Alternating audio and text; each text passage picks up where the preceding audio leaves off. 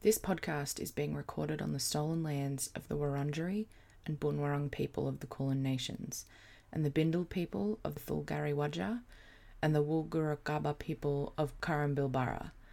And we pay our respects to their elders past and present. We acknowledge that Aboriginal and Torres Strait Islander cultures across this continent have gender systems and gender identities that are not constrained by the colonial concept of gender.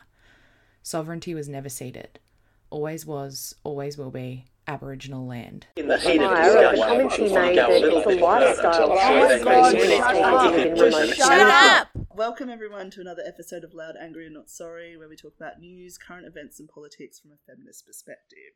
My name is Leah. With me we have Carly. Hi. And Stephanie is back with us again. Welcome, Steph. Hi.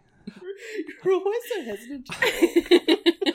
I just Are we scared? no. I just it reminds me of, of meetings where they introduce everybody. Like I've, Oh, I've sorry.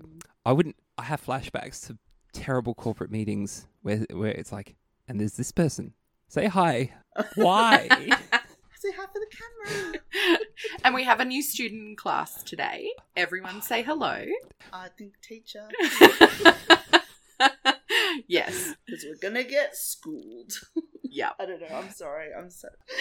Anyway, how was how was your week, Steph? We're on Cyclone Watch again. Oh, good. Oh yeah. What are we naming this one? Don't know. Um, I, I guess from being down in Victoria, like we don't get cyclones, so it's always like, ooh, what's this one called? why is it called what it's called? I think it doesn't it go through the alphabet. Yeah. There's a list. There's the list of names that they um that they agree upon. The list Yeah. of names. Mm. It's look. I wonder if you said them in like a certain way or like with a certain rhythm, would you like summon a demon or something? Oh. Maybe it would be like the emergency code to just shut down the entire patriarchy because it's all women's names. They're always named after women. They try and go for boy names and then girl names in alternating. Ah, okay. All right. There's more there's more equality in the naming of cyclones than there is in the Australian Yep. Government. I've got nothing to add to that. Should we just move on to the news?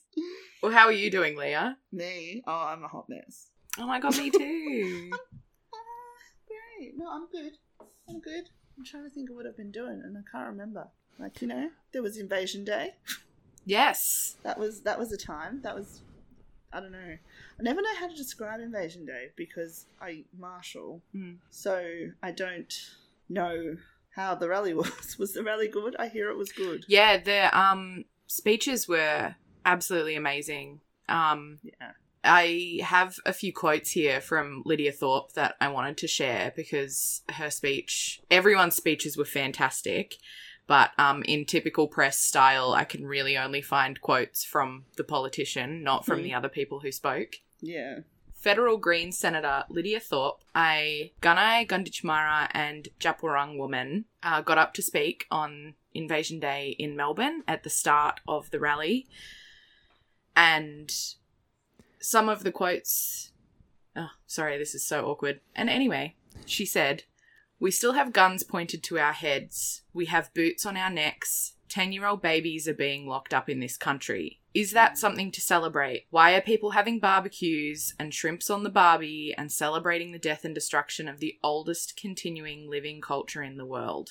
She said that aside from COVID, we also have a much wider spread and historically more significant pandemic of racism in Australia that we need to eradicate because it's killing Indigenous Australians. Oof. Yes, incredibly powerful. Uh, and then the two singers, possibly dancers, because I, I couldn't see. I was too far back to see what was happening. We there was a song that was sung while everyone did a heartbeat on their chest, and that sound Yeah. was just hearing thousands of people thump against their chest like that with minimal background city noise. It was so powerful. It was so moving. Yeah. And then there was also the uh, there was an, a few rallies around Australia, but the one in Sydney was making news. I was seeing tweets about it as I was at the rally in Melbourne, waiting to march, uh, because because of the number of people you were allowed to have in a gathering in Sydney. Um, the people in charge of the protest were told that it was going to be illegal and it couldn't go ahead. And in the end, they came to an agreement where they could have a portion of the rally, but they couldn't do the march and Mm. I saw ABC reported 3,000 people in attendance. Yeah, so it's just it's interesting that Sydney wanted to come down so hard on a protest when the cricket could still happen. And by interesting, of course, I mean racist. But um, and considering Melbourne actually had stricter rules, we had gatherings of 100 and the we had workarounds like I'm not saying Vic Pol and Melbourne and Victoria in general are better at racism than New South Wales. They're not. We all suck. But under Berejiklian, it was pretty awful to see some of the things that were coming out and how disappointed a lot of the people were that they couldn't do the march. But apparently, it was still very moving and great rally that they could hold in, I think it was a park in King's Domain in Sydney. Weren't folk arrested? What I read on the ABC was there were four arrests, but they weren't part of the protest. And that's all they're saying. Oh, oh, that's right. It was like someone that was like an Avi style podcaster. Shit liquor. Yeah. from what I could gather afterwards, yeah, it's nothing. It's not nothing to do with the rally, but it wasn't protesters. Mm. Yeah. Yeah. I think um like in Melbourne anyway, we haven't really I mean Avi keeps trying it on and it's just like he's a he's a teeny tiny little racist. Do you know what I mean? Like Mm. no one takes him seriously. He's such a joke. He must just be purely fueled by ego and narcissism at this stage that he keeps showing up. hmm And so, just to finish up the chats about Invasion Day, please pay the rent if you are a white person living in the country we now call Australia. There's the organization Pay the Rent, but also there's plenty of um, funds that you can donate to on GoFundMe. We can include a few in the show notes. We will include a few in the show notes. And yeah, I think that's the most important thing. Make sure that you aren't just sharing things on social media, which I think is still an important thing to do for education and awareness, but also enacting change in some way. Mm. Yeah, like challenge your mates. Yeah. Um, loud, angry, and not sorry on our Facebook page. We've also got uh, um, what is it, the pyramid of allyship or whatever it's called, and there's a heap of uh, Indigenous and Black resources there as well Mhm. to help you unlearn any racism, any colonialism, or anything like that that you might have picked up in your life.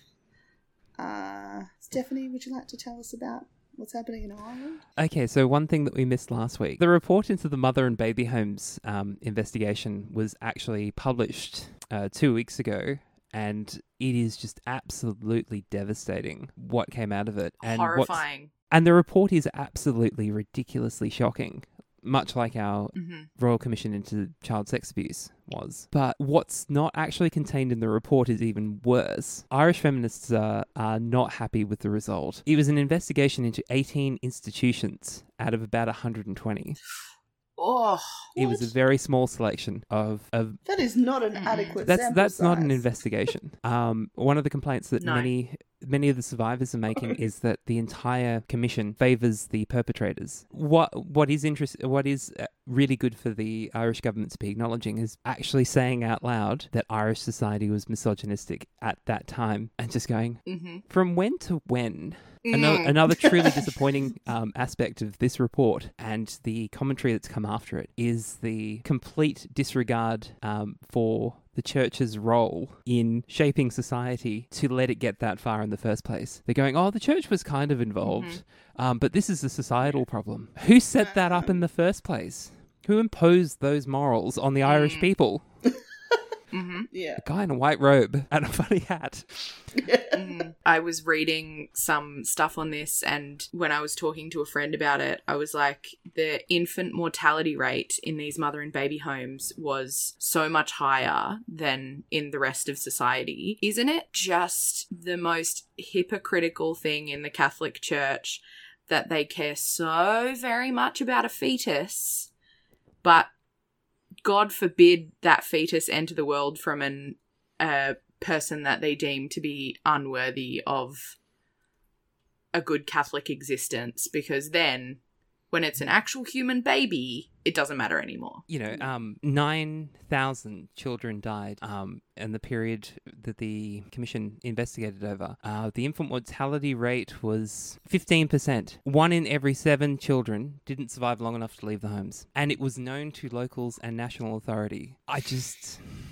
So it was almost twice that of the national average for, in quotation marks, illegitimate children. I just I always think back to the babies they found in a well, and I don't know what sums up Catholicism better than that. Oh my It's gosh, so sorry. I've also just found that this one place in Cork, in one year, in 1943, 75% of the babies that came through the home died. yeah 75%. Mm. Whew.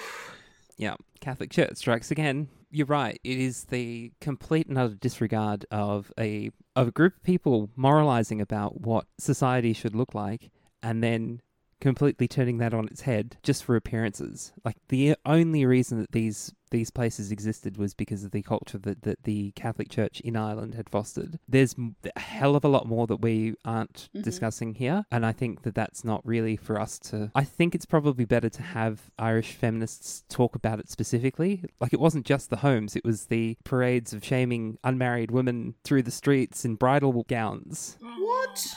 Like Game of Thrones style? Yeah, pretty much. God, it's disgusting. And what year was that again? Sorry. The commission uh, covered the years from 1922 to 1998. Yeah, this didn't end. Uh, yeah, Ninety-eight. you know, and this is encompassing the actual policy itself had things like the Magdalen laundries, which there were some in Melbourne. Like it's horrific. What's a Magdalen laundry? Sorry, I'm very atheist.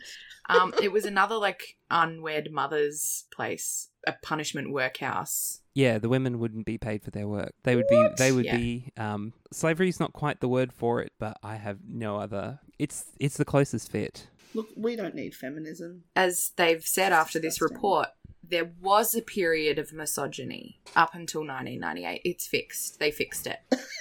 Post report, there's no more misogyny. We did have misogyny, but in the Yeah. last We we control X'd the misogyny, and it's gone now. yeah, in the last not even 20 years, they solved it. Some of this stuff you just read it and going, yeah, violent. Let's do it. Mhm. Let's go burn some shit down. You know, I have a bit of a history of researching birth and experiences of birth. Some of the things I was reading in those reports, the way that the people were treated after they'd given birth, it's absolutely heart wrenching. And importantly, something that we're not separate from. Just because we're talking about this thing that happened in Ireland doesn't mean that those same ideals haven't been carried over to Australia. Oh, they were though.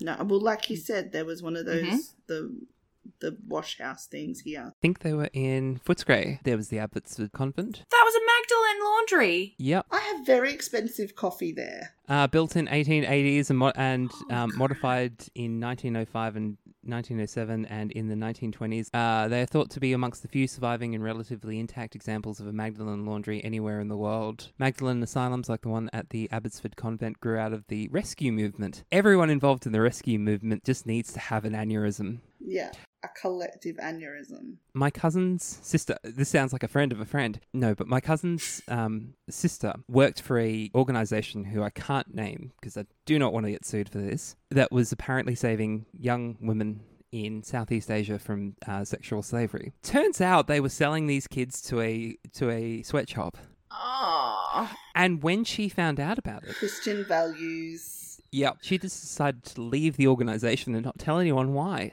I'm sorry, you've just witnessed human trafficking in the organization that you just worked for. Your so called Christian belief is just to walk away from this? God, God will find a way. The invisible hand of God. Hang on, that's the wrong one. I- the invisible hand of the free God. I'm so Yeah, and, disgusted. and it's the thing of going, you know, like, yeah, sure, this happened in Ireland, but it happens everywhere in the fucking world. Yeah. It's it Yeah, is yeah. unfortunately the rescue movement and rescue organizations do absolutely nothing for anyone apart from lining their own pockets. I want to like Mm. angry cry. Yeah. I just I don't know how people with these beliefs like justify this behavior and accept this behavior like that cognitive distance distance Dissonance? Sorry, I don't know how to talk. But like I don't I don't know how they live with themselves. I Mhm. don't know how they sleep at night, genuinely. Probably because it all comes out in the wash when we all die. I fucking hope it's the unwed mothers doing the laundry that day. Fuck. Anyway, um, so moving on from that heartwarming story onto another heartwarming story. Content warnings for more mentions of uh, child abuse, child sex abuse, rape, and assault. I will pop some time codes in so that people can skip what they need to skip. But former Melbourne High School principal Malka Leifer, Leifer Lifer. Under normal circumstances, I, uh, you know, like I like pronouncing people's names correctly. Not for this monster. so Malka Lifer is extradited from Israel to face trial for 74 counts of child sex abuse from 2003 or 2004 to 2008. These charges include multiple counts of rape, indecent assault, willfully commit an indecent act with a child under her care, supervision or authority, and sexual penetration of a child under her care. She's just, what's it called, Steph? She's had her first sort of hearing today. Is that right? The first bit. And she's not been given bail. Or she didn't even apply for bail. Yeah, the moment she was extradited is the moment that I just went, I I'm going to have to switch off of this. This is only three victims that have come forward. Mm. How many more are there? Yeah, look, I mean, obviously the 74 counts are just from, I, I Mm. believe, from these three victim survivors. Yeah, and honestly, like my heart just Yeah. goes out to them and their families. I'll pop some more links into the show notes so that you can follow it if you want. We will try and keep folk updated, but also, I don't know, we're not, we're, we're more about discussing systems of power and that sort of stuff as opposed to actually being like a Mm. reporting on the news show. So I don't know how particularly helpful it will be to um for us to do like blow by blows every week. Like I don't know if that will be re-traumatizing or you know, but if we have something exceptional to say on it, we will we'll talk about it. But at the moment, it's just good that these victim survivors are, are hopefully going to see some sort of justice. If you're um under any stress or you're feeling overwhelmed or you need some extra support at this time, uh, you can get in, in touch with QLife on 1 800 184 527 or 1 800 RESPECT just to get that extra. support. It's really depressing. Is there anything positive that's happening? Is anything good? What are good things that are happening? I feel like I need like a Care Bear moment. I don't know. Let's let's have a little search. Maybe we can just do like personal good news. What's some good news? Because like I enrolled for TAFE for today. Nice. Yeah, that's really funny. There's a course that's called like how to use like like artificial intelligence or something like that, and I'm just like, well, clearly I used to think that maybe I was on a list, but if they're letting me do this, I'm like clearly I'm not on the list. So I'm or they're good. hoping that you are that good at it that they can use it. I'm gonna get co-opted by the CIA. What about what about you, Steph? Good news. We didn't get blown away by one cyclone. Hooray. All right, fingers crossed for the next one. And Carly, good news. Um I saw a cute dog today on a walk and I'm just I love it when you call me a dog. and I don't know, just readjusting to life in Naarm is really nice at the moment. Being back in my apartment and getting to see all my friends. Really lovely. I'm feeling quite content at the moment. So, as you may have noticed, we have Steph with us again this week after her guest spot on our news coverage of the end of 2020 and the start of 2021. So, after our TERF Wars episode, Steph got in touch with us to talk to us a bit about, um, or give us some feedback on going deeper into why JK is such a shit cunt and why uh, transphobia is so harmful, especially on public platforms. it's not so much that anyone has a problem with you with you calling her out. It's more there are specific things, there's specific dog whistles that she was using, referring to the desistance rate in small children. The oh, but most of them grow out of it is actually based on a study that included sub-threshold candidates in it. It's a misrepresentation of, of studies and then applying them to real-world people that is a bit of an issue. Um, you know, she also says things like, for example, you know, I don't hate trans people, um, I support trans women, blah blah blah, but safe spaces, and then Mm. refers to male pattern of criminality. That comes from a misinterpreted study from um, Sweden. That again, she misinterprets the study in order to to say one thing when the study says something different, which we might get into later. We'll see how much time we've got. Um, but also the fact that essentially most of her railing is very creepy against trans men, you know? And it's the dog whistle not many people would have actually heard, but a hell of a lot of trans men did, and a hell of a lot of TERFs did. Mm. You know, this idea that essentially lesbians are, butch lesbians are being transed. I just, I didn't know it was a verb, but there you go. yeah, the things you can do with the, uh, the English language. Transgenderism. the things you can do when you don't actually care about facts. Yeah, there's that. You know, like the word transgenderism. I can't even with that word. I hate it so much because it's not a word. It's an it's Yeah. it is an instant dog No. whistle. Yeah, I'm about to hear the same gender essentialist bullshit that gay people have been hearing. I got it as a queer kid all through the 90s. Mm-hmm. You know, it's not it's not bigotry, it's biology. Yeah, that was that was the seatbelt ad from the postal survey. Actually says it's not bigotry, it's biology, and then having transphobes turn around and say the exact same thing without a hint, a flicker of recognition that this is the exact same argument that was used against LGBT people. Mm. Yeah. So I mean, it's not that anyone's got an issue with with calling the wizard lady mm. out. It's more just remember that there are things that you're not going to hear that we do. Yeah. You know, these are very Yeah. specific dog whistles. I don't know how deep down the rabbit hole she actually has gone. I know that she spent a lot of time reading the ramblings of a woman named Magdalen Berns, who spent a huge amount of time comparing presenting as femme with blackface. Whoa. That George Soros was funding the entire transgender movement and Ooh. the massive, massive anti-Semitic Yeah. dog whistles left, right, and center. How much money do people think George Soros has? Seriously, I've never received a check. I want my check, damn it. No, I was supposed to get one for being like an anarchist commie slut or whatever the fuck they call me. Like, Well, I've been. I've been doing this for years, you know. I should be able to afford new tits with all of the money that Soros owes me in back pay. Yep. Where's my back pay? Wonder what could, could you call them? George boobies, George ubies, Georgicals. I don't know. Be delightful. So, you know, sex essentialism or biological essentialism is the belief that it is the. See, people use genes inappropriately for this, and they also then use chromosomes inappropriately for this, and it really rubs me the wrong way. But essentially, you're born and you have particular characteristics that are immutable, and that's it. Mhm. And this has been used through eugenics. Actually, I have a quote from a Catholic theologian. It may be argued that there is a strong convergence between radical feminists and contemporary Catholic scholars on at least nine points or ideas. A Catholic scholar actually sat down and wrote that. Like to sum to sum up most people's view of biological essentialism. This is from Catholics. Um, neither men nor women can exist totally free. Both are subdued to biological limitations (in brackets sex, intellect, death, etc.), social limitations (in brackets liberty of the other), and locational limitations. Impossible to live outside of the Earth or its vicinity. Nobody can escape this without destroying himself. Men and women are genetically, physically, and psychologically different, and this is in a complementary way. And I really feel like I should ta- take a shower after that. Yeah. Um, Like, complimentary to who? God's plan or something. And who wrote this? Which gender wrote this? Do you reckon? Like, who who is this? Who is this doctrine actually serving? And do people really believe this shit? Like, Yeah. come on. I hate to shit over evolutionary biologists and psychologists, but yeah, they believe this shit. Which uh it's this like it's this idea of, of reinforcing intelligent design. And, you know, in I always found it funny that in physics circles, um yeah, it's based around this idea of, of intelligent design, complementarianism. Other people know it as natural law, a phrase that makes my skin crawl, which is basically Catholic guilt and blaming Eve for original sin or something. Yeah.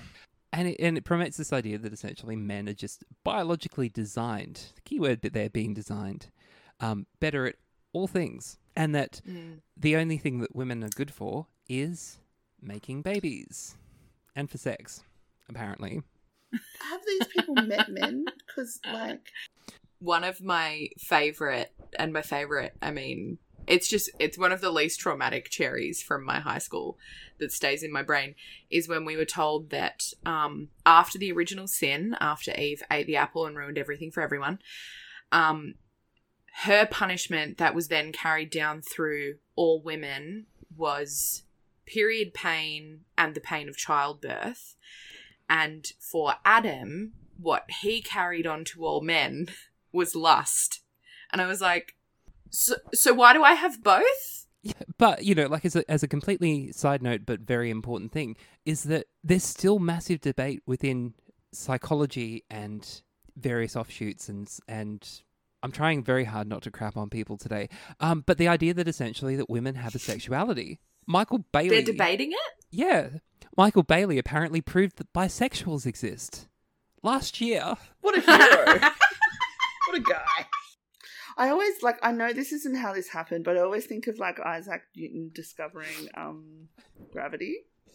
I'm just like, oh yeah, it didn't exist before then. Like, what? or like a bisexual fell on his head out of a tree. He was sat under a tree. Look, it kind of happened for me that way as well, so it's fine. Where is this tree?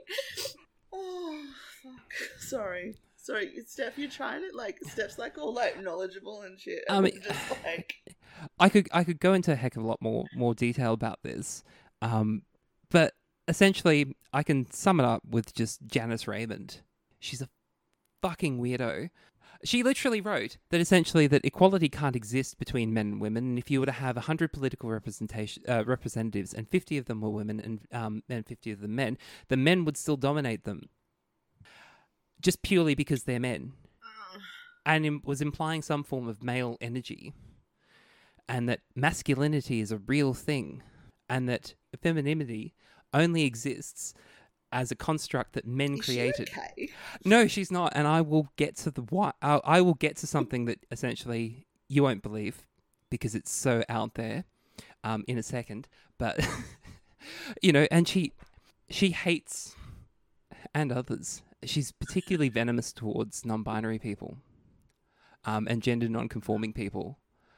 I'm sup- I'm I'm upset that essentially most people don't get it get to choose their name, or at least never think to choose their name.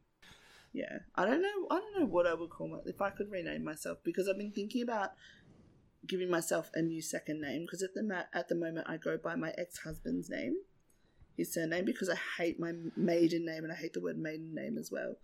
And so I'm like, should I change my surname? What should I change it to? I'm just like, what what would you like? What can like? Do I just get rid of it? Do it? Can my, can my surname just be fart noise? Like what? I don't think it could be fart What noise. I think there's a Lano and Woodley joke about name about having your name as the sound of the wind. Imagine though, like it would just be like, um, excuse me, uh, I've got a twelve o'clock appointment for Leah. So good. Sorry, Steph, you're about to say something really important and serious. I, look after after the intro, I'm trying very hard not to.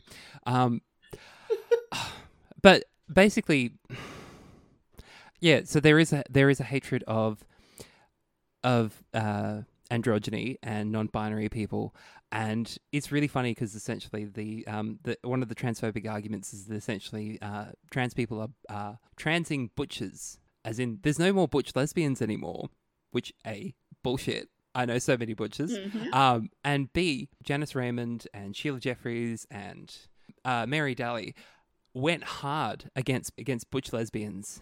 Some of them even hated femme lesbians. Sheila Jeffreys, for example. Let, let's just actually let's let Sheila tell us about lesbians in her own words, shall we? The lesbian is a product of a particular historical moment. In the creation of heterosexuality as a political institution, lesbianism was squeezed out. Lesbians are both the independent woman who re- um, refuse heterosexuality and the frightening other, who can be used to drive women in- into the heterosexual fold. Lesbianism needs to exist now to provide a refuge for those women who rebel, and as the basis of a movement for social change. Gets better. as if that wasn't bad enough. She goes on to talk about the deconstruction of identity and a few other bits and pieces, and about um, this phrase, and I hate it, making political action difficult since since people determinately unsure of who and what they are. Do not make a powerful revolutionary force. Fuck you, Sheila Jeffreys. Um, but finishes with, but in the future, when women's oppression no longer exists and heterosexuality as a political institution no longer plays a crucial political role, the possibilities um, open to women are likely to be different. Which is true, but literally implying that lesbianism is a product of patriarchy. And it's like, and you see the same argument that's used with trans people about going, if society wasn't as heavily gendered, would trans people feel the need to transition? And what would they be transitioning from and to? I don't actually have an answer because that's just a ridiculous question. It's like asking where does the white go when the snow melts? But then expecting a, a real answer to that question. It's like, no, my I don't know why my brain has a body map that is different to the body that developed. And leaving aside the intersex variations, which led to some very interesting moments in puberty, um, there are things that I am changing about my body in order for it to feel better. I don't know 100% what those things are. I'm trying to work them out. But it has nothing to do with the trope that t- transphobes are using of looking like a Barbie doll. Fuck that. I'm Dutch. I come from good, good Dutch peasant stock. We're good, we're tall, and we look like we've run into parked cars. Stephanie, Stephanie, you take that back. You're beautiful. On a personal, on a personal, but on a personal note, you know, like the discussions around um, feminizing facial surgery for for me, it's the kind of thing of going. The last time I approached somebody about it, I brought uh, I brought photos of my mum and my aunties and cousins, and basically going, I don't want to look like I don't belong in the family. Like for better or worse, like I don't know what I don't Yeah. like about my face, but yeah. I still want to look like I belong in this weird ass family. I um see. I hate those kind of arguments because it, they're reductive and they're, they're, they it's a nothing argument. It's like there are there are cis women who are literally trying to look like Barbies. Like, and I mean literally, as in like, remember that Russian woman who did all that plastic surgery and she looks like a living, like a, a living Barbie doll. Like, and she did that on purpose. Let people live. What's it actually got Mm. to do with you? Yeah. How someone chooses to present. It's Mm. it's attempting to turn a I don't like this into a argument that sounds like you're trying to make a logical point. You know, most of it Mm. boils down to going, I would never do that, so therefore you shouldn't either. and I know this is going to shock everyone, it's deeply rooted in misogyny. Pretty femme women can still be smart, intellectual people. Like we can, we.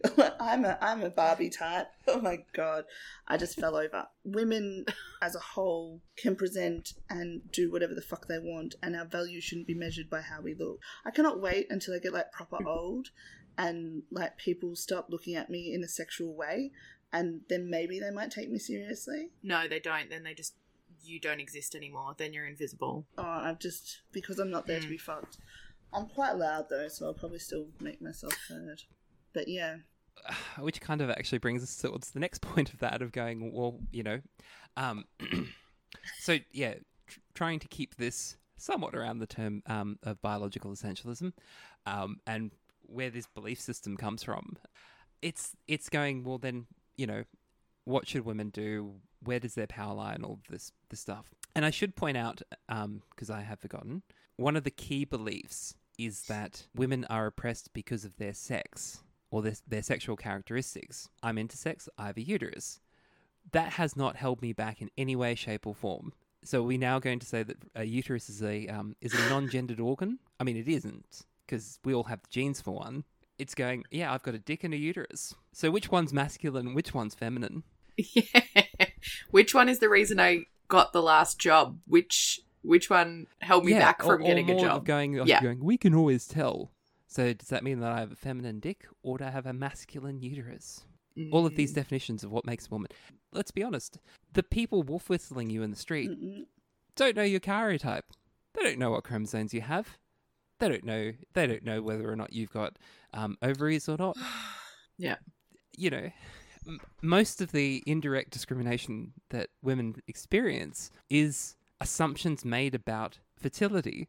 Hmm. Mm-hmm. There was that time in the public service where unmarried women were valued in the public service. They were um, actively sought out in order to make the public service look good. When they got married, however, they found themselves being pushed out of the organization because it was assumed that they would go and mm-hmm. ha- often have children and they would have too many responsibilities at home. As far as I'm aware, the public service did not do fertility tests on incoming women into the organization.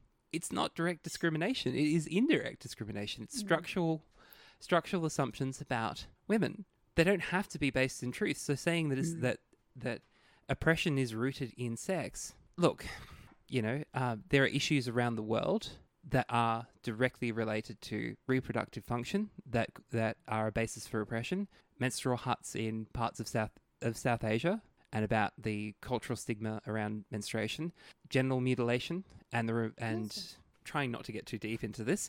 Um, but you know, like those are definitely those definitely do have a basis of biological sex. But the ninety nine percent of the other stuff that we deal with on a daily basis, nobody's asking a karyotype for that.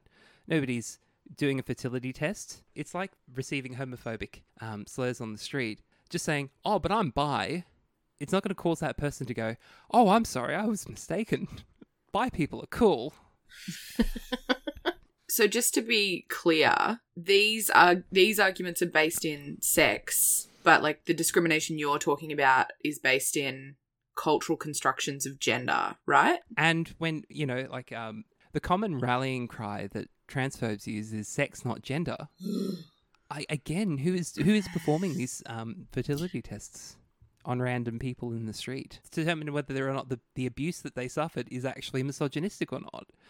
And like the irony of acknowledging gender is a huge part of this conversation and being like, no, no, that's not what we're here for. If if if biological sex is the basis for oppression for all women, then what the fuck are we all doing?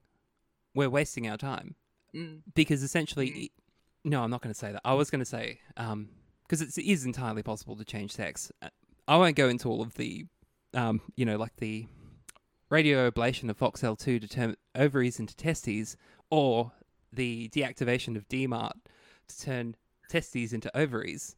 Genes are fun. Um, or anything to do with the SOX9 sex reversal pathway. Even if the technology was available to change sex, they still wouldn't let you do it. They won't let you change your biology to get around this oppression. Sorry, can I just who's who's the they in this? More the patriarchy.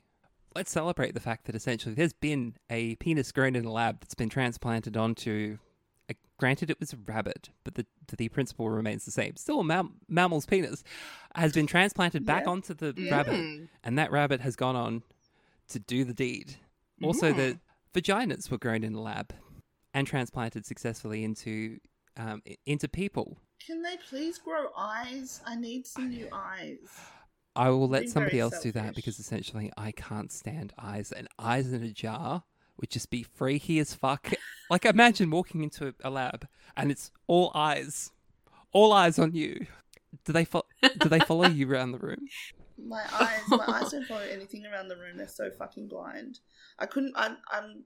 I can't find my headphones in my house, and I think it's because my headphones are black and they're sat on Oh. something black, and I just can't find I them. j- yeah, but but you know, growing eyes is a thing that essentially we hope that with regenerative medicine that we will get to at some point. Even if I had the lab and paying millions of dollars, it would freak me the fuck out and I couldn't do it. Eyeballs. Something weird about them. I don't think I could walk into a room with jars of any body part personally, but I love that science is doing it. Essentially, no matter how far science advances, there are always going to be transphobes picking up the goalposts, running away with them, saying it's not good enough because you know they need this hmm. argument to to hold. Yeah. I don't know why. because it maintains their idea of what society and what gender should look like. So that they're not going to actually c- care about like what argument you present, what new study is going to come out. it's maintaining the proximity to power under the patriarchy. You know, their idea of feminism is not about um, about equality. It is it is literally about maintaining the position that proximity to the top of, of the patriarchy gives them. Yeah. Maintaining their own safety. Well, more their proximity and access to power. I mean, white women's tears is a classic example of being able to deploy almost the full weight of the patriarchy against your enemies. Yeah. Why do they make it sound so much? yeah, so no, metal? absolutely. But they they do that in order to to keep themselves safe and like. but also to hurt. I mean, we we ignore. Do you think that's an intentional thing? Is the hurting isn't like they go out to hurt, or they see that as like a Uh, necessary? Carly, old women in the church yielding massive amounts of power against younger women. Have you seen it? Yeah. yeah. no, I'm I'm not saying it doesn't exist, but th- is this? yeah. my experience with it has been twofold. It has literally been to basically old women to have massive amounts of power against young, impressionable people without the ability to fight back. Um, so some of it is about keeping the community in line, um, and some of it is literally is literal cruelty for the sake of cruelty. Is that trauma driven? Sorry, like I just I'm, I'm trying to understand. I believe that if you understand the hows and the whys that people engage in this kind of behavior, that's where the Hmm. work can be done. So if you can figure out their motivation for behavior, then you can actually engage. Oh, with some of these absolutely. Except I don't think the work's been done on it. I don't think there's any serious academic work that has been. It doesn't have to be academic though. Like I just mean like in the community and when we're talking to people So there was something I studied in when I was looking at theories of masculinities that I think kind of applies here. And it was uh, I was looking at what's called what they dubbed peripheral masculinities. So you have the most powerful masculinities in the center, which are incredibly um, masculine, sporty, muscular, large men who tick all those boxes of what we perceive to be like peak masculinity, the most masculine. And then you have peripheral masculinities where um, you've got groups of people who tick some of those powerful boxes, but not all of them. And then, of course, when we bring intersectionality in it, you have affluent white middle class men who then also tick the boxes of masculinity in the middle. And then you have peripheries. So uh, there were the conversations that I were looking at was looking at were around uh, like nerd men identities and how they exist on the periphery and so they can be some of the worst at upholding the patriarchy because they are so close to being at the top that they have to make sure that they keep the people below them lower to maintain the small amount of power they do have because they know if they let that go they fall de- down to the bottom. And it kind of feels like a similar thing here like yeah, with it's people yeah people clutching at the power they can have and they're unwilling to let that go because it's like a metaphorical free fall when they're not willing to open their eyes up to the fact that below them there's actually a reconstruction of everything that they're afraid of Mm. but when you have these um, women who like carry out the policing of femininity on other women feels like something like that Yeah, yeah yeah, it's interesting. Is that what you were trying to say? Ste- Is that what you're saying, Steph, or is that different to what you're saying? No, it's pretty. That that pretty much covers it. I mean, Oh, you know, it's kind of funny that that we come up with some pretty interesting theories on why people are just bastards. You know, and yeah that's not to criti- that's not Yep. a criticism of anything. It's just more we spend so much time trying to understand the perpetrator and not the victim. And again, it's that mother and um, mother and baby's home thing that just popped back in, and it's the Royal Commission into um, sexual assault, and the number of cis women who actually committed a truly horrific acts of violence against people, and the academic literature, and uh, and they're Mhm. going, we don't really understand women who are predators. Yeah, of course you don't. You've never studied them because essentially women don't have that. Mm. You know, it's that biological essentialism comes back into it of going. Women can't be predators. Mm. Women are mothers. They're Mhm. caring. They're um, they're caretakers. They're homemakers. They're all of these things. They're not predators. That's what men are for. and to be fair, the vast majority of predators are men, and it's it's a really unhelpful narrative as well. Like especially when you talk Mm. about Malka Lifer, Leifer, The monster. yeah, Malka Monster. Um, you run the risk of like the MRAs coming out and being like, "Look, women do it too," and like, but the thing is, is that feminists have never said that women don't have the c- capacity to assault and to abuse. Mm. You know, like Hannah Gadsby says, they don't have the men don't have the monopoly on emotions, or on being mm. horrible, or on being traumatized, or re-traumatizing, or causing harm.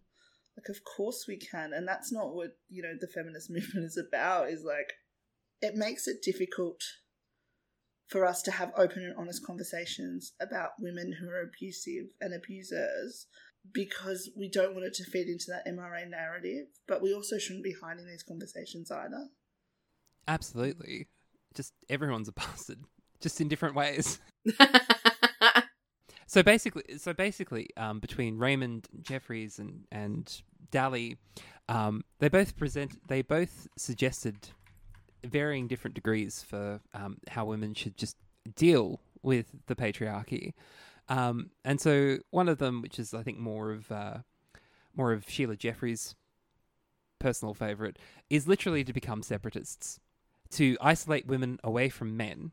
Um, basically, because Mary Daly and Janice Raymond are also Catholic, which is relevant because they basically suggest becoming nuns, living a living a convent Oh, lifestyle, but going out and doing it somewhere else away from men.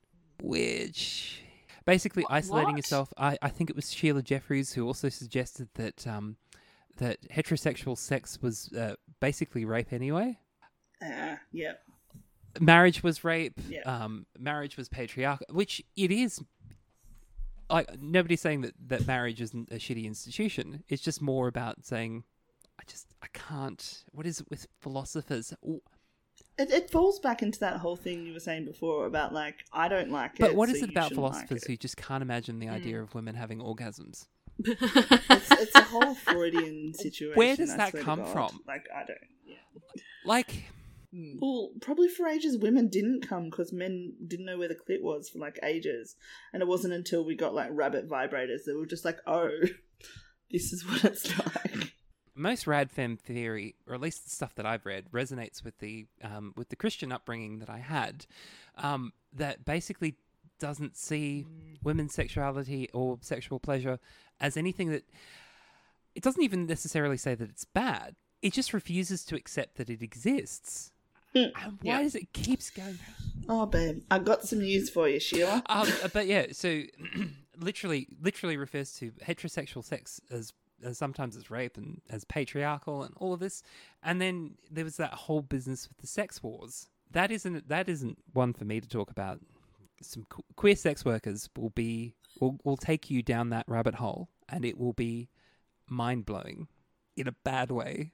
Yeah, I was gonna say I can't wait. It's basically radical feminism has has gone and done uh, shat the bed twice. One on the sex wars and the other on um, lavender menace. So second wave feminists thought that it would be a good idea to yeah. distance themselves from lesbians, and radfems kind of fit into that. Again, conversation for another day. Um, and with people who who can take you down a much more visceral journey of how that all went down. Which also there are parts of it that are trans history as well, including Janice Raymond uh, trying to whip up transphobes to go and violently storm a recording studio where a woman, a trans woman by the name of Sandy Stone, worked. Um, it was it had got so bad that essentially they thought the entire collective of women thought that uh, they were going to be gunned down by transphobes and radical feminists, which makes it sound like this is this is a big, massive problem. the The number of people we're talking about is so small. Like radical feminism was so small a portion of feminism that everyone knew each other. Some the one of the books that I'm getting some of the stuff from from um, Raymond is called the Transsexual Empire, which because Janice Raymond was actively trying to antagonize Sandy Stone. yeah. She then wrote a response to this called The Empire Strikes Back. like radfems and and transphobes try and paint radical feminism as this big massive important part of of feminism. It's not. It's so small that essentially people are writing books about each other. Pre-Twitter, I I would hate to have seen this Oh my god, on Twitter. Yeah. the other option that's that is presented is literally for women to submit to the patriarchy because their value is in making babies. Hmm. And so, you know, it's very I don't know what the what the right word is. You know, it's about finding a you know, a good a good husband of good social standing of all of these things. You know, almost almost selling yourself off in order to try and find a better position in life. It's all Yep. sounding very Jane Austen era. Yeah. It's like, has there actually been progress? Like the fashions have changed, but has our mentality actually changed? No. It's essentially trying to um, maintain position and value around sex and childbirth and putting a price on those things to keep men who, by biology, would otherwise be straying and going off and doing violence and headbutting walls or something. I don't actually know what this version of masculinity they have in their heads uh, is about. Um, putting a price on sex, as it were, which when you do that in their minds, in the minds of, of some radical feminists, is that you're kind of engaging then in a competition with other women, Yeah. particularly sex workers and pornography. I don't know where to begin with this because it, you know it at this point it should be um, it should be pointed out that uh, Sheila Jeffreys is one of our own. She was very much against having access to mifepristone in Australia. I don't know what that is. Chemical abortion. in a Oh, pill. okay. Take it at home. Anyway, Sheila Jeffreys actually was heavily involved in the campaign to keep um, RU486, as you might know it as, um, illegal in Australia. She was also she's also part of an organisation that thinks IVF is is evil. Some forms of contraception are e- uh, evil. Assistive reproductive technology is also evil. And surrogacy is evil. And I know that there's issues with surrogacy. Like, let's not beat around the bush here. It has the potential to be horribly abused Mm. but altruistic surrogacy does exist. And, you know, one of the things about letting people choose what they do with their body, surrogacy is kind of like that big I think that I think that's the top of the mountain for a lot of people. Like that's the that's the most extreme example of letting people do whatever they want with their bodies. Yeah. Wow. Yeah, I I actually think that um, in like our feminist agenda, we need to have full bodily autonomy as a priority. Oh, absolutely. Yeah, I really do. Yeah, Without without bodily autonomy, we're Yeah. fucked. yeah, Because then we're inviting the state into discussions about our bodies. mm. Yeah, And we talk about it around abortion, but we ignore it or it doesn't get as much attention around everything else. yeah, Um, sex workers have been screaming for decades. Government interference, criminalization, um, uh, p- partial decriminalization. What was the phrase? Asymmetrical policing. Oh, the asymmetrical bulb. Yeah. asymmetrical um legalization or something like that, Or an- something. anti- um, um, yeah. Asymmetrical uh, criminalization, or, or I think Yeah. that was the one. yeah, you know, if we don't have bodily autonomy, we are inviting the state to comment upon what we do, who we are, how we're defined. Bodily autonomy is so important. The state should have absolutely no role in any of this. no. The government should just literally be making sure that's that you know the fucking trains run, that everyone has money, and that everyone has food. That the, you know. That the, that the wealth is redistributed. The state has so much power over our lives. I just I feel like it's that sort of what's the thing called with the boiling in the kettle or whatever it is the pot the Oh, frog, frog in the kettle. What Frog, The frog in the frog in a slowly boiling pot. Yeah. Like it's just it, the state has too much, and I'm not talking about nanny states. No, they've got laws. I'm talking about literal, like if you want to get an abortion after a certain time, you have to go and sit in front of a board of people and convince them that like I don't want to have this in my body anymore. Forced sterilisation is still the law in Queensland for trans people. Uh, working in mental health and community mental health, um, we don't call it sterilization, but we do enforce, like, um, you know, when someone's under the Mental Health Act Yeah. and they are forced to have medications, that includes, um, Chemical sterilisation. yeah, it's it's abhorrent. Yeah. It's absolutely abhorrent. I will never forget the day that I had to look my psychiatrist in the eye, who's now one of a team of 14 medical professionals I've seen over the past, I don't even know how long, um, and tell them that essentially I actually don't give a shit about what my imaginary boyfriend would think about me having lower surgery. For But this was, but this was done as a requirement by the state. Yeah. Yeah. And it's just this bullshit. Like, Yeah. What I know- 1950s nonsense is this? Like seriously. Yeah, I mean, I know mine is a more extreme example, and it's very politicized at the moment, particularly in the wake of the Bell case. Um, but I don't understand how people don't grasp that inviting the state into that level of detail into your lives never ends well for anyone. And that's what's so interesting about like this competition that's been set up and how um, you were describing all of the things that um, the Sheila Jeffreys and co don't like is so antiquated. Like I know you said earlier the comment from um, the Catholic Church about the commonalities between them and Rad Fems, but I genuinely feel like I'm back in high school. Like I have the I can't even remember what he was called. Pa- chaplain. The chaplain's at the front of the hall and he's telling us what to do with our bodies and what's okay and what's not okay. It's literally what how how it feels. Like everything they're anti is exactly the same as like these such antiquated ideals. And really not comfortable with a chaplain telling young women and young men what they can and can't do with their bodies after you know their own personal histories. For fuck's sake. Um, as an aside, we once had a uh, person come in to like. So our school was obsessed with teaching us no sex before marriage. It's basically all we got taught from like year eight to year twelve, maybe. Um, and this guy came in and he was like, I went to school and I was talking to all the kids, and he's trying to be like a cool guy because they all try and be cool guys. Um, Mm. and I asked asked everyone in the room. So disgusting. I can only laugh because this was I heard this when I was like fourteen. Um, when you meet your future husband or wife, how many sexual partners do you hope they've had?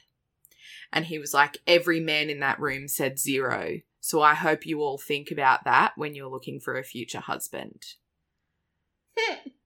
And so then then we had to fill in sheets in our homeroom and we one of the lines was like how many sexual partners do you hope your future husband or wife would have and one of my friends wrote 300 and she got she got called in for a counseling appointment and they were like yeah and she was like I don't know I just want them to know what they're doing.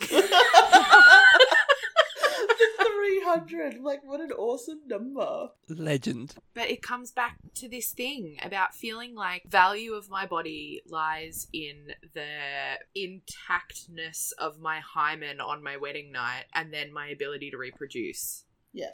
But not only that, the idea that essentially that you need to be, I, I guess you can say, um, I hate the phrase so much, um, sexually pure in order to keep your husband and then in Yes. the and, and by virtue keep your place in society and your access to power. Mm. Again, I I I'll give you like, an pe- access to power. like I don't, I don't know what that was. Sorry. I, I, I get accused of not uh, of not understanding radical feminism. I do on a deep, uh, uh, like visceral level. I understand Mhm. it because it is exactly the same as what I grew up with with with Christianity. Mm-hmm. Yeah. It's written by Catholics. It's repackaging patriarchy in feminist language. Yeah. That's not all radical feminists, by the way. No. I'm talking specifically about the the trans exclusionary radical feminists. Yeah. It got so bad with um with Raymond and her obsession, and I I'm not joking. But about this, by the way, she honestly believes that assistive reproductive reproductive tech, um, technology will allow trans women to replace cis women. Why does she feel threatened? Can it replace her? Can we just get rid of her? Can we choose which cis women we erase though? I- I'll leave that up to you because that would be highly inappropriate and gross for me. No, but she she believes that essentially, like womb transplants. First off, you don't you don't transplant those; you grow them in a lab. Thank you very much. How's your science now, Sheila? Actually, no. There's a lot of there is so much anxiety that is whipped up amongst TERFs to the point where it was they were basically pulling their names out of the organ donor registry because they just did not want they couldn't handle the thought that on the off chance that this might become a thing that um, uterine transplants would be a, would, would be accessible to trans women actual thing and Sheila Jeffreys took it so far as to say that if the technology becomes available men will choose trans women over cis women and that eventually cis women will be replaced by trans women But again, we're talking about replaced in the context of men choosing women. Like, you have more value than that, Sheila. Well, you don't, but the other women, the other cis women, we have more value. Even, that's not, like, I'm, I'm even acting like this is, yeah, I'm even acting like this is a real argument. It's not a real argument, but it's based in this idea that our, oh my god, I that just. we exist for men and that we exist to be, you know, like paired up with another man. But even like, what is the percentage of trans folk in the community? Um, I saw a number um just recently that was suggesting that the number of trans, and this was including non-binary folk as well, that the number of trans and non-binary folk in Australia was actually at three percent, which I just went, whoa! But That's, yeah, exactly. That's less than the percentage of the vote that the Vic Socialists got. I make less of an impact than the number of people who voted for the Victorian Socialists. It's rather depressing. You make much more of an impact. uh, but the number, the numbers that we have around, and it's really hard to get a, a, a definite answer. Yeah. It seems to be about somewhere between 0.7 and 1.3 percent of the mm. population. Like I don't understand. I don't understand why they have so much hate for such a small marginalized percentage of the population and making out like trans folk and gender diverse are gonna like suddenly like rise up and like steal our womanhood or whatever the what even the fuck that is like Well, the only other people who cared this much about about sex and gender were fucking Nazis. Lebensborn. TERFs keep some good company hey I mean, uh, like they, they do right now, but essentially, Lebensborn was a thing. mm. For those for those at home not not knowing about this, Lebensborn was the um was the I guess you can call it program, um movement, direction that um the duty of Aryan women to bear Aryan children from Aryan fathers to increase the number of Aryan foot soldiers of the Nazi regime. Coincidentally, um, some of the members of ABBA are a consequence of Lebensborn.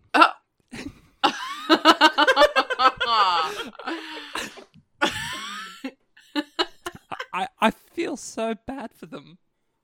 Uh, obviously, I do feel very bad for their mothers as well. But where to begin with that? Uh, but yeah, th- but this is the, the the only other people who have been obsessed fucking Nazis, like that, and that's not hyperbole. I think the Catholic Church has only been partially as, as obsessed for the last probably maybe 50 years or so. Like they were more interested in keeping women. Sorry. I, I, jokes about priests and, and, and wanting to stay away from women because they're icky. But there's there does seem to be a lot. There does seem to be a desire to keep women out of the Catholic Church, not because they're women, but because men are scared of them. so they've met me. Uh,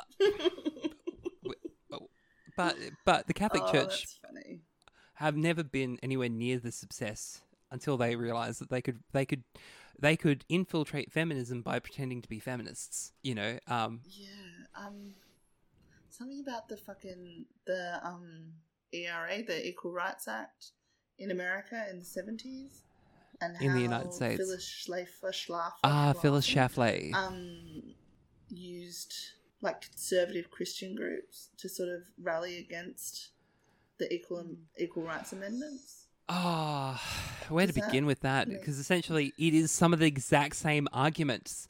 It is women will lose their bathrooms. Unisex bathrooms will replace all bathrooms. Sports, the legal definition of of women will will be changed. It is exactly Yeah. the same arguments. It is the same recycled mm. bullshit that happens over and over and over again.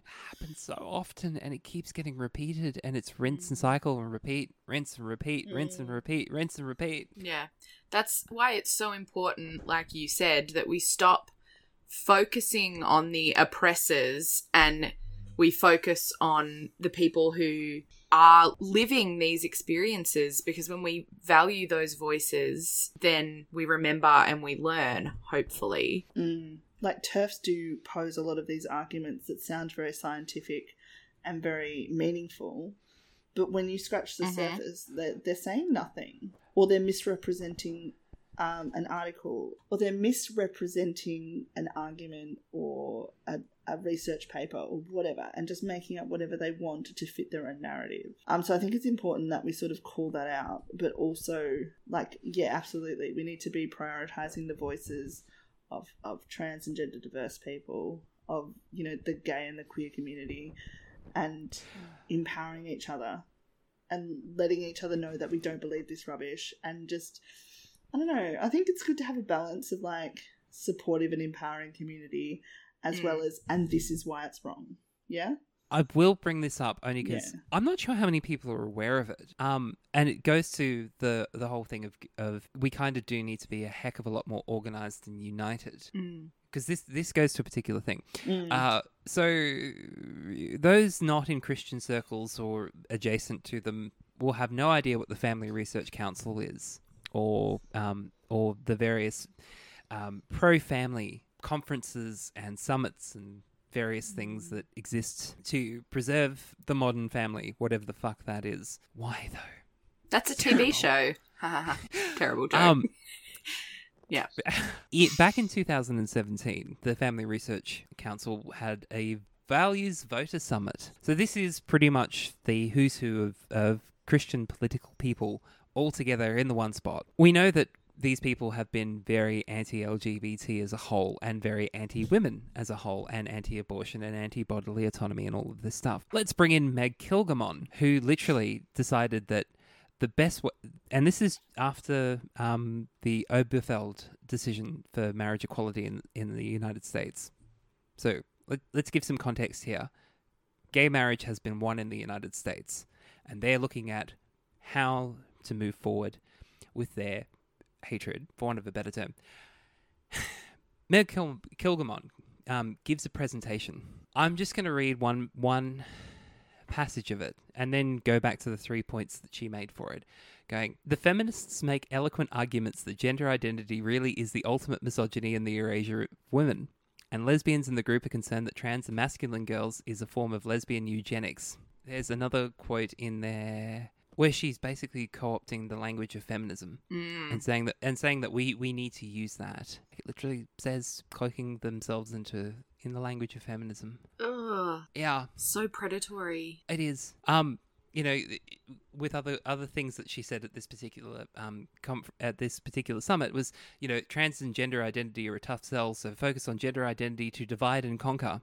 Gender identity on its own is a bridge too far. If we separate the T from the alphabet soup, we will have more success. Explain that gender identity rights come uh, only come at the expense of others. Women, sexual assault survivors, female athletes forced to compete against men and boys, ethnic minorities who culturally value modesty, economically challenged children who face many barriers to educational success and don't need another level of chaos in their lives, children with anxiety disorders, and the list goes on and on. I should point out that in the audience of this particular panel was also Sebastian Gorka and Steve Ban- uh, sorry, and Steve Bannon. Ignoring all of the other stuff, talking about um, ethnic minorities who culturally value culturally value modesty.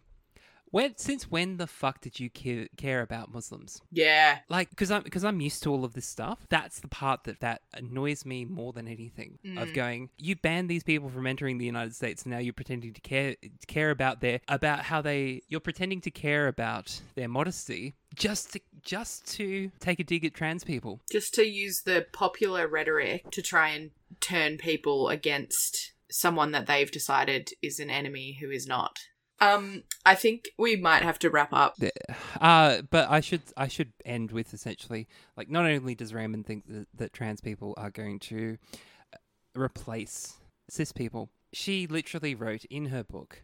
I contend that the problem of transsexualism would best be served by morally mandating it out of existence. This means I want to eliminate the medical and social systems that support transsexualism. Ugh.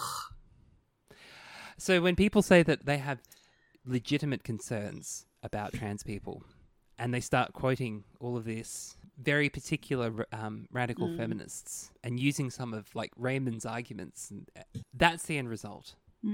They don't want to make life better. Yeah. Um, she also is a very big fan of conversion therapy. Oh. Oh. Oh, fuck's sake.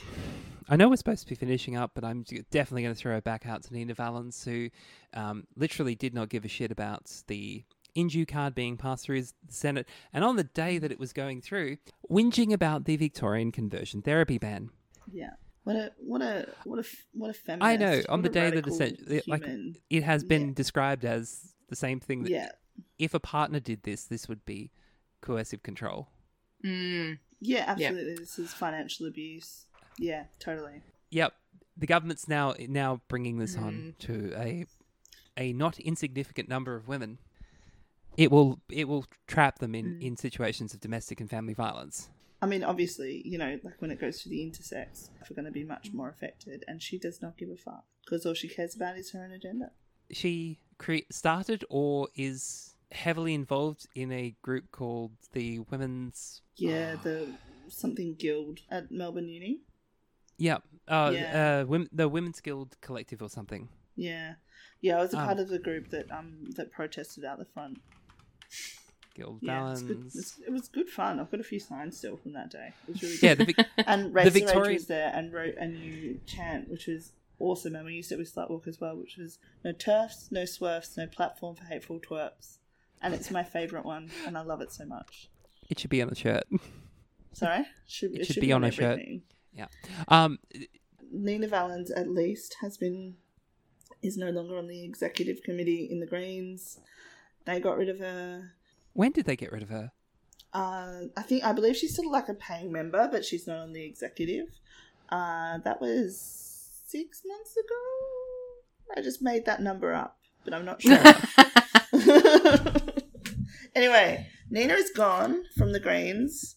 Uh, Kathleen Maltzahn, I believe, is. Um, I've been given good intel on the fact that she's actually not as swerfy as she presents. She's not very media savvy, but I've been told from people that I trust a lot. Um, she's not a swerf anymore. She's seen the error of her ways, and I do believe in personal growth and correcting. Oh, if that's the case, then essentially I wish her best of luck in the next election.